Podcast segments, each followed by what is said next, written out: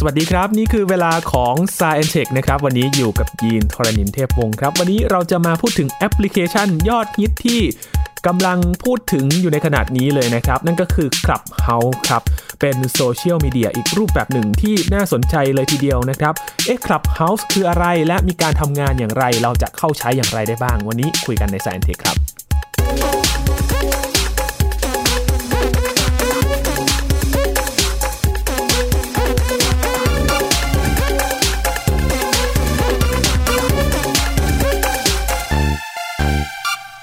อยู่ๆก็สร้างความฮือฮากันอย่างมากเลยนะครับสำหรับแอปพลิเคชัน Clubhouse นะครับเป็นโซเชียลมีเดียรูปแบบหนึ่งครับที่สร้างจุดเด่นในการคุยผ่านเสียงนะครับ ตอนนี้หลายๆ คนก็ถามกันว่า เอ๊ะจะอินไว้ยังไงเข้าใช้ยังไงนะครับ อยากจะไปลองสร้างประสบการณ์ในแอปพลิเคชันนี้กันบ้างนะครับเอ๊ะ Clubhouse นั้นคืออะไรกันวันนี้ชวนคุยกับพี่หลามที่รักบุญปรีชาหรือว่าพี่หลามจิ๊กโก๋ไอทีนะครับ สวัสดีครับพี่หลามครับ สวัสดีครับคุณยีน สวัสดีครับคุณผู้ฟังครัครับบได้ถูกอินไว้หรือยังครับพี่หลามครับ โอ้เรียบร้อยแล้วครับช่วงก่อนตรุษจีนที่ผ่านมานี่ผมได้ทดเข้าไปทดลองเล่นขับเฮาส์นะครับ แล้วก็สนุกมากครับติดงอมแงมเลย อืมครับ คือคอ Android อย่างยีนเนี่ย ผิดหวังมากเลยครับ เข้าไม่ได้ เพราะว่าขับเอาเนี่ยต้องบอกคุณผู้ฟังก่อนนะครับ ว่าตอนนี้ใช้ได้ในระบบ iOS เท่านั้นใช่ไหมครับพี่หลาม อืมอ่าคงต้องรออีกสักระยะหนึ่งนะฮะผมว่าอีก อีกสักระยะหนึ่งอะพอเขาเติบโตมากขึ้น เขาก็น่าจะทำบน Android ด้วย เพราะว่ามันไม่มีเหตุผลอะไรที่จะไม่ทำนะอืฮะมครับครับก่อนอื่นมาทำความเริ่ต้นกันเลยรู้จักกันก่อนครับพี่หลาม Clubhouse คเนี่รัยบผมมันคืออะไรครับทำไมถึงอยู่ๆก็มาฮิตกันในช่วงนี้ครับพี่หลามเขาให้คำนิยามว่า Clubhouse เนี่ยเหมือนเป็นโซเชียลเน็ตเวิร์กในรูปแบบใหม่ ถ้าถามผมว่ามันเป็นโซเชียลเน็ตเวิร์กไหม ผมว่ามันก็ไม่ถึงกับเป็นโซเชียลเน็ตเวิร์กนะ มันเหมือนเป็นช่องทางการสื่อสารรูปแบบหนึ่งเท่านั้นเองครับ เพราะว่ามันมันยังไม่ได้มีคุณสมบัติในความเป็นโซเชียลมาก มันมีความเป็นโซเชียลแค่คนที่เข้ามาใช้งานทั้งหมดเนี่ย สามารถที่จะเข้ามาร่วมใช้งานในที่เดียวกันได้ คือมาทำ participate เดียวกันได้อืม แต่มันก็ยังไม่แชร์ไประบบอื่นได้ คือระบบมันยังพัฒนาไม่เต็มที่นะฮะผมว่าผมเรียก Clubhouse ว่ามันยังไม่โตเต็มวัยอะนะฮะครับฟีเจอร์มันยังไม่ครบอะอืมนะฮะก็น่าจะเป็นโครงการสตาร์ทอัพนะฮะที่มาจากซิลิคอนวัลเลย์แล้วก็เป็นไอเดียหนึ่งที่ได้รับความสนใจอย่างรวดเร็ว แล้วก็มีการถูกทดลองใช้งานอย่างรวดเร็วทั่วโลกนะครับ ในช่วง ถ้าถามว่าขับเขาเริ่มประมาณเท่าไหร่นะฮะ น่าจะเริ่มกันสักประมาณกลางเดือนมกราคมที่ผ่านมาอืมเริ่มต้นที่ซิลิคอนวัลเลย์ก่อนนะครับครับ แล้วก็พอคนอเมริกันนิยมใช้นะฮะมันเป็นของแปลกใหม่ ก็มีความสนุกสนานกัน ก็เริ่มมีการใช้ในระดับประเทศอื่นๆนะครับ ก็ประเทศนู้นประเทศนี้ก็ใช้ แล้วก็ลุกลามนะครับ ใช้เวลาประมาณครึ่งเดือนนะครับ ก็จะลุกลามมาถึงประเทศไทยโอ้ประเทศไทยเนี่ยผมเห็นคนที่ใช้ Clubhouse คนแรกๆเนี่ย น่าจะเริ่มเล่นกันประมาณต้นเดือนกุมภาพันธ์ที่ผ่านมาครับนะฮะอืมแล้วก็มา peak สุดๆ ตอนช่วงวันหยุดตรุษจีนนี่แหละครับ เพราะว่าทุกคนก็หยุดตรุษจีนกันใช่ไหมฮะ แล้วก็ว่างๆกัน พอมีเวลาว่างก็มีกระแสความนิยมของ Clubhouse เข้ามาทุกคนก็วิ่งไปหา Clubhouse มาทดลองกันใหญ่ครับนะฮะความสนุกเนี่ยมันมีความยากปนอยู่ในนั้น มันก็เลยทำให้กลายเป็นเรื่องที่มันท้าทาย นะฮะท้าทาย คือ Clubhouse เนี่ยไม่ใช่แอปพลิเคชันที่ดาวน์โหลดแอปมา แล้วก็สมัครสมาชิกเข้าไปปั๊บเนี่ย s ายอัพเข้าไปแล้วก็เล่นได้เลยไม่ได้อืมต้องมีบัตรเชิญต้องมีคำเชิญโอ้ต้องได้การ์ดเชิญด้วยอ่าต้องได้รับคำเชิญจากจากคนที่เล่นอยู่แล้วนะฮะครับซึ่งถามว่าทำไมเขาต้องทำอย่างนั้น ผมก็เข้าใจว่าการทำสตาร์ทอัพเนี่ย มันจะเริ่มต้นด้วยการลงเซิร์ฟเวอร์ในจำนวนจำกัดอยู่ ครับ เพราะฉะนั้นเขาก็จะควบคุมการใช้งานของผู้ใช้ ด้วยการที่ว่าเอาเฉพาะคนที่เข้ามาได้แล้ว แล้วให้คนนั้นเนี่ยเชิญคนต่อไป มันก็จะเป็นการเชิญกันเป็นลำดับขั้น ซึ่งมันจะทำให้จำนวนผู้ใช้งานเนี่ย มันเติบโตเป็นลำดับขั้นอืมมันจะไม่เติบโตอย่างก้าวกระโดดครับถ้ามันเติบโตอย่างก้าวกระโดดเนี่ย มันจะทำให้เขาควบคุมความสะดวกหรือการทำงานอย่างไหลลื่นของมันไม่ได้เพราะว่าเซิร์ฟเวอร์มันจะรองรับไม่เพียงพอ อืม นะฮะแต่มันการกำหนดเงื่อนไขด้วยการเชิญเนี่ย มันกลายเป็นความยากครับ พอเป็นความยากเนี่ย มันไปท้าทายต่อมเอาชนะของมนุษย์นะฮะอืมมนุษย์ก็จะแบบว่า อุ้ยยิ่งอะไรที่มันได้มายากๆเนี่ยยิ่งต้องเอาให้ได้ภาคภูมิใจยิ่งอยากได้ถ้าให้เล่นเลยดื้อๆเนี่ยผมว่ามันอาจจะไม่ฮิตขนาดนี้ครับนะแต่พอมันยากปุ๊บแหมถ้าเราได้เนี่ยเรา VIP เลยนะอืมอืมอืม ก็กระเสือกกระสนดิ้นรนกันใหญ่นะครับคสรับนุกสนานกันนะฮะพยายามหาอินไว้กันใหญ่เลยนะครับ แล้วมันก็มีความแปลกใหม่ครับพี่หลามครับ พอครับเข้าไปปุ๊บพูดถึงอืมประสบการณ์ของผู้ใช้เนี่ย มันจะเป็นบรรยากาศยังไงบ้างครับพี่หลามคลับเฮาส์เนี่ยมันเหมือนชื่อมันใช่เลยนะ มันมันเหมือนที่แบบว่าเป็นที่นั่งเล่นของคนคนหนึ่งที่อาจจะอยู่ในหมู่บ้านเดียวกันนะฮะเป็นคนที่ไม่รู้จักกันหรอกแต่มานั่ง สังสรรค์มานั่งพักผ่อนอยู่ที่เดียวกันครับแล้วก็มานั่งคุยกันได้อืมนะฮะลักษณะการคุยกันของคลับเฮาส์ก็คือใช้เสียงคุยกัน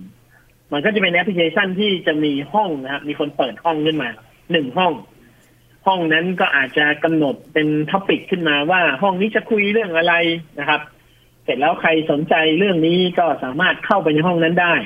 คือทุกคนมีอิสระเสรีสามารถเข้าห้องไหนก็ได้ครับ แล้วก็เข้าไป เข้าไปก็สามารถดำเนินบทบาทได้สองอย่างก็คือเป็นผู้ฟังกับเป็นผู้พูดอืมอ่าถ้าเราอยากฟังอย่างเดียว เราก็เข้าไปเป็นผู้ฟังครับ แล้วก็เขาก็จะมี speaker อยู่ในห้องนั้นอยู่แล้ว ตามหัวข้อที่เขากำหนดขึ้นมาเขาก็นั่งพูดคุยกันไปแล้วก็ไปนั่งฟังอย่างเดียว ความแปลกใหม่ของมันเนี่ย คือการที่มันฟังมันทำให้การรับรู้ข้อมูลข่าวสารเนี่ย เกิดขึ้นได้อย่างรวดเร็วครับนะฮะมันดีกว่าอ่าน โซเชียลเน็ตเวิร์กส่วนใหญ่เนี่ยจะเป็นการอ่านและการ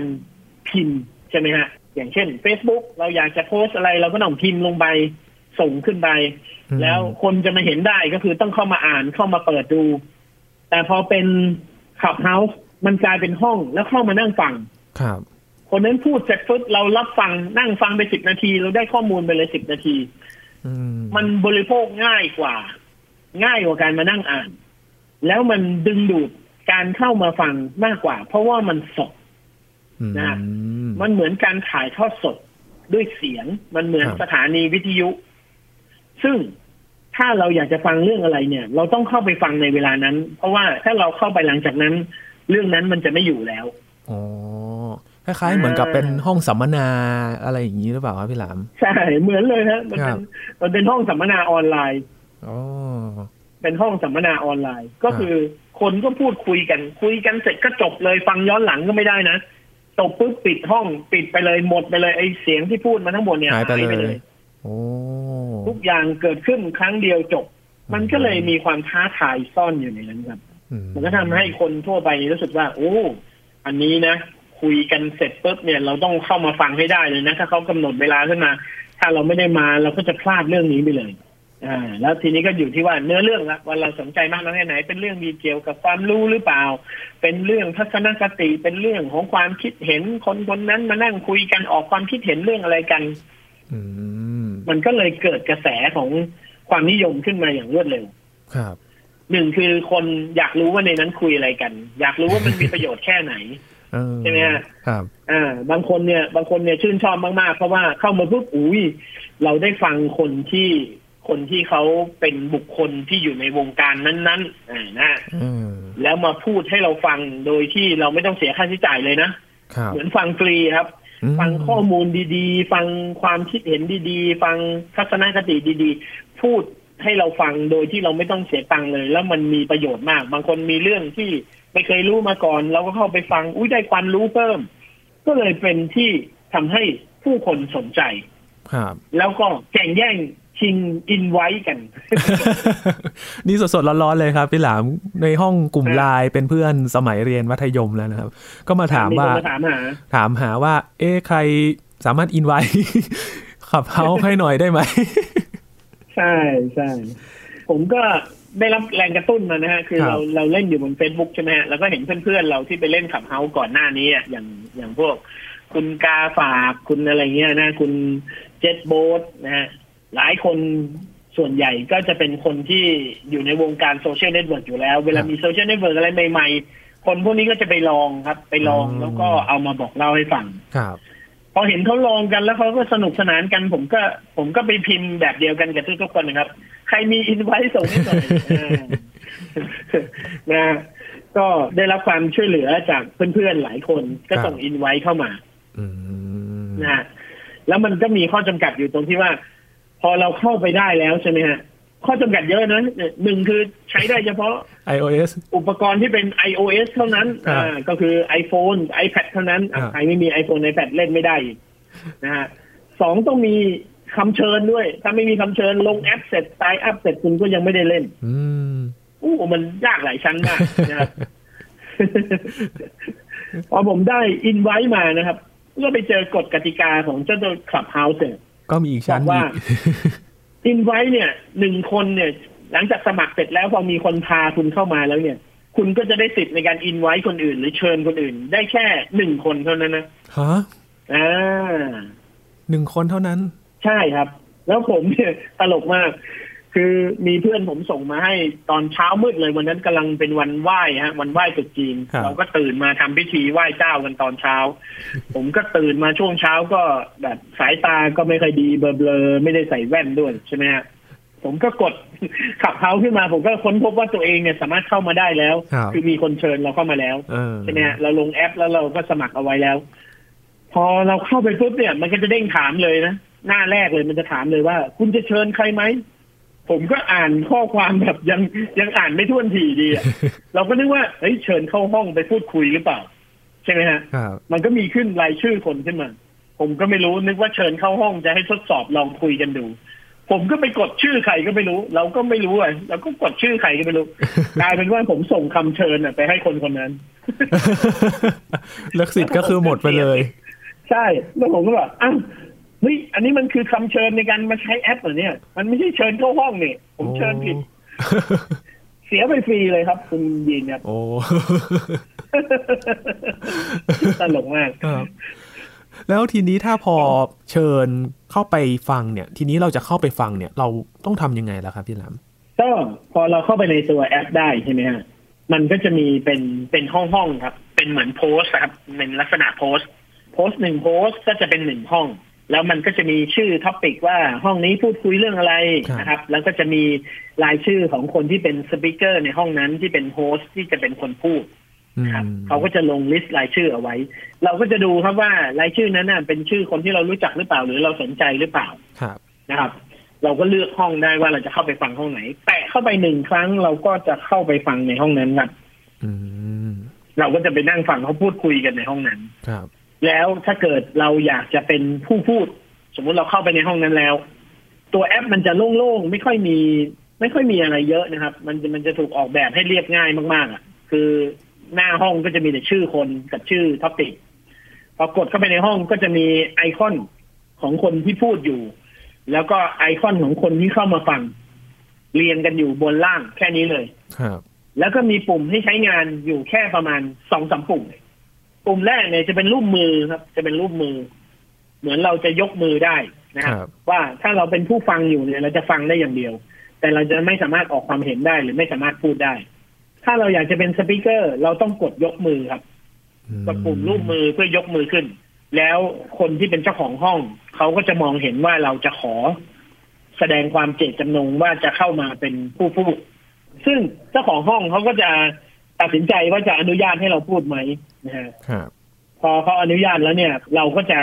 กลายเป็นผู้พูด เราก็จะเลื่อนไอคอนเราขึ้นมาอยู่ในกลุ่มของสปีกเกอร์นะฮะไอปุ่มรูปมือก็จะหายไป มันก็จะกลายเป็นรูปไมโครโฟนแทน ซึ่งเราสามารถเปิดหรือปิดไมโครโฟนก็ได้นะฮะถ้าเรายังไม่พูดอะไรคนอื่นพูดอยู่เราก็ฟังอย่างเดียวแล้วก็ปิดไมโครโฟนก็ได้ แล้วเราก็ทำอย่างอื่นได้ครับ โดยที่เสียงเราไม่เข้าไปกวนในห้องนั้น อืมอ่าพอถึงตอนเราพูดเราก็เปิดไมโครโฟนซะให้มัน activate แล้วเราก็พูด เราก็สามารถเป็นสปีกเกอร์ได้ครับอีกปุ่มหนึ่งคือปุ่มออกจากห้องนั้น เป็นปุ่มใหญ่ ๆ เขียนว่า leave quietly ออกไปเงียบออกไปอย่างเงียบๆด้วยนะๆออกไปอย่างเงียบๆนะฮะซึ่งก็มีแค่นี้เลยครับ มีปุ่มยกมือ ปุ่มพูด ปุ่มเปิดปิดไมค์แล้วก็ปุ่มออกไปจากห้องนั้นอืมแค่นั้นเลย ไม่มีคำสั่งอื่นใดเลย ซึ่งผมมองว่าถ้ามันเป็นโซเชียลเน็ตเวิร์กนะ มันเหมือนกับจะต้องมีอย่างอื่นอีกเนี่ยผมว่าตอนนี้มันน่าจะมีช่องแชทครับคือสมมุติว่าใครบางคนอาจจะไม่ได้อยากพูดอะแต่อาจอยากจะเสนอแนะอะไรเป็นข้อความสั้น ๆ มันควรจะมีช่องแชทไหมอืมควรจะครับหรือใครพูดดีขณะนี้ใครพูดอะไรอยู่ ควรจะมีการกดไลค์หรือติดกดดาวหัวใจชื่นชมเออกดหัวใจกดตบมือกดอะไรได้นะฮะสรรเสริญกันได้ครับ มันควรจะมีไหมนะฮะเพื่อให้มันเป็นลูกเล่นอืมแล้วก็ตอนนี้มันยังไม่ถูกใช้อย่างแพร่หลาย มันครับก็เลยไม่มีปุ่มแชร์อ่าใช่ไหมฮะครับ มันควรจะมีปุ่มแชร์ ผมก็เลยคิดว่า เนี่ย ไอ้ตัว Clubhouse มันน่าจะเป็นโครงการทดลองเริ่มต้น แล้วมันก็ตอนนี้กระแสทั่วโลกมีคนใช้เยอะมากทำให้เจ้าของแอปพลิเคชัน เนี่ยสาละวนอยู่กับการเพิ่มขนาดของเซิร์ฟเวอร์นะครับ คืออย่างอย่างวันศุกร์ที่11 กุมภาพันธ์ที่ผ่านมาเนี่ยครับ มีคนเข้าไปใช้เยอะมาก จนกระทั่งเซิร์ฟเวอร์มันล่มไปเลยครับ ช่วงเวลากลางวันโอ้นะฮะอืมมันล่มไปพักสักประมาณห้าหกชั่วโมงก็ครับกลับมา แล้วเหมือนไปอัปเกรดเซิร์ฟเวอร์มาแล้วคราวนี้ก็คนใช้เยอะขึ้น ตอนนี้นะครับ ช่วงสองสามวันที่ผ่านมาเนี่ย ยอดผู้ใช้นี่ทวีคูณ วันละสองสามเท่าตัวนะฮะอืมคนไทยก็ส่งอินไว้ต่อๆกันนะฮะครับ แล้วก็มันมีอย่างหนึ่งครับ คือพอผมเข้าไปข้างในพอผมสูญเสียอินไว้ของผมไปแล้วเนี่ย ผมก็ค้นพบว่าเอ้ยมันมีวิธีการที่จะพาคนเข้ามาเล่นในนี้ได้มากกว่าหนึ่งอืมก็คือถ้าเราไปเป็น speaker ถ้าเราไปเป็น guest speaker ในห้องใดห้องหนึ่งก็ตาม คือเขาจะนับจาก activity ที่เราเข้าไปทำครับ ถ้าเราเข้าไปฟังอย่างเดียว เราก็เป็น user ทั่วไป เราก็อาจจะยังไม่ได้มีสิทธิ์เชิญใครมากขึ้น แต่ถ้าเราเข้าไปเป็น speaker หลังจากนั้นนะครับ คนที่อยู่ในคอนแทคลิสต์ในมือถือเราเนี่ย ใครก็ตามที่สมัคร Clubhouse เอาไว้แล้วยังไม่ได้รับบัตรเชิญ เขาจะขึ้นฟังก์ชันที่เรียกว่า let them in ครับ let them in นี่ก็คือเราเนี่ยจะให้สิทธิ์เขาเลย เขาจะมาถามนะฮะระบบ Clubhouse มันจะถามว่า คนคนนี้รอที่จะเข้า Clubhouse อยู่นะ คุณคิดว่าเขาควรจะเข้าไหม คุณคุณจะให้เขาเข้ามาไหม เหมือนให้สิทธิ์เราอะครับเหมือนให้สิทธิ์เราเชิญคนอื่นได้ แต่ไม่ใช่เป็นอินไว้แต่เป็นการเชิญโดยการ ปล่อยให้เขาเพราะว่าถือว่าเขาเป็นคนรู้จักเราอืมถ้าผมกด let them in คนนั้นก็จะเข้ามาได้ ครับ ซึ่งไอ้ let them in เนี่ยมันก็จะขึ้นมาชัดเจนเราวันละประมาณสองสามครั้งนะสองสามคนโดยเฉลี่ยอืมกับอีกวิธีหนึ่งครับ ถ้าเราเปิดห้องครับ ถ้าเราเป็นคนเปิดห้อง แล้วก็เป็นผู้นำในการสนทนาเอง ทีมงาน Clubhouse ก็จะมองว่าตอนนี้เนี่ย เหมือนกับเราเป็นคนสร้าง activity คือเขาต้องการ เขาต้องการให้คนทุกคนที่เข้ามาอยู่ในนี้เนี่ยไม่ใช่มาฟังอย่างเดียว อยากให้ทำ activity ด้วย เป็นคนเปิดห้องเองด้วย เป็นคนพูดเองด้วย เป็น speaker ด้วย เป็นคนเปิดห้องเป็นเจ้าของ topic ด้วยครับเพื่อให้มันเกิดความเคลื่อนไหวเยอะๆเขาก็เลยให้สิทธิ์ที่แตกต่างกันเขาบอกใครเปิดห้องเนี่ยเอาอินไว้อีกสามอันอืมนะเพราะฉะนั้นนะฮะ ผมอธิบายได้ ถ้าคุณเข้าไปเล่นขับเฮาส์นะครับ ถ้าคุณอยากจะเห็นห้องเยอะๆ อันดับแรกคุณต้อง follow คนเยอะๆ ในนั้น ใช่ไหมฮะครับสมมติ อ่าเริ่มต้นจาก follow คนใดคนหนึ่งก่อน สมมุติเป็นผม สมมุติเจอผมนะฮะชาร์ตโชว์คุณสามารถ follow ผม แล้วก็เข้ามาดูได้ว่าผม follow ใครบ้าง ครับ ซึ่งส่วนใหญ่ก็จะเป็นคนไทยหมดเลย ก็กด follow ตามผมนะครับ follow ตามที่ผม follow ทั้งหมดเลย พอเรา follow เยอะๆ เราก็จะเห็นคนเหล่านั้นเนี่ย ที่เขาเปิดห้อง เราก็จะเห็นจำนวนห้องมากขึ้นเรื่อยๆ เราก็จะรู้สึกว่า เออ เราเลือกห้องมันหลากหลาย มันมีหลายเรื่องให้เราฟังกันอืม วัตถุประสงค์เขาต้องการให้เรา follow ทุกคนเลย เพื่อเราจะได้เห็นทุกห้องที่เปิดขึ้นมาครับถูกไหมครับอ๋อเพราะฉะนั้นเนี่ยมันจะกระตุ้นให้เรา follow มันไม่เหมือน มันไม่เหมือนทวิตเตอร์มันไม่เหมือน Facebook นะ ที่เราจะแอดเฟนเฉพาะเท่าที่เราต้องการอะไรเงี้ยครับแต่อันเนี้ยมันคือการการเปิดตัวเองให้กว้างๆเพื่อที่ว่าเราจะได้เห็นว่าคนอื่นเขาทำอะไร อืม จะได้รู้จักมากขึ้นใช่ ก็เลยกระตุ้นให้เรา follow แล้วก็ให้คนอื่น follow กันไป follow กันมาเยอะๆ แล้วก็กระตุ้นให้เราทำ activity ด้วย ไม่ว่าจะเป็นการไปยกมือ ขอเป็นสปิเกอร์ คุณก็จะได้ let them in ครับถ้าคุณเปิดห้องเอง คุณก็จะได้ invite เพิ่มนะฮะมันก็จะเป็นการขยายวงจรเนี้ยขยายเผ่าพันธุ์ของ Clubhouse เนี่ยให้มันเติบโตได้อย่างรวดเร็วสองสามวันที่ผ่านมามีคนไทยเข้าไปประมาณ น่าจะผมถ้าผมจำไม่ผิดน่าจะประมาณสี่ห้าพันคนนะฮะ แล้วสี่ห้าพันคนนี้ก็ทำแอคทิวิตี้กัน ก็ทำให้มันเติบโตอย่างรวดเร็วนะครับ วันแรกอาจจะหลักพัน วันที่สองอาจจะหลักหมื่น ตอนนี้ผมว่าน่าจะหลักแสนแล้วครับนะครับอืมมันก็เติบโตเร็วมากนะครับโอ้ทีนี้พอเราเข้าใจมันแล้วเนี่ยนะพอเรารู้จักมันแล้วนะครับ คนที่มี iOS อุปกรณ์อยู่ไม่ว่าจะเป็น iPhone หรือ iPad นะครับ ก็ลองสมัครไว้ครับ เทคนิคคือคุณยังไม่มีอินไว้นะครับ ไม่เป็นไร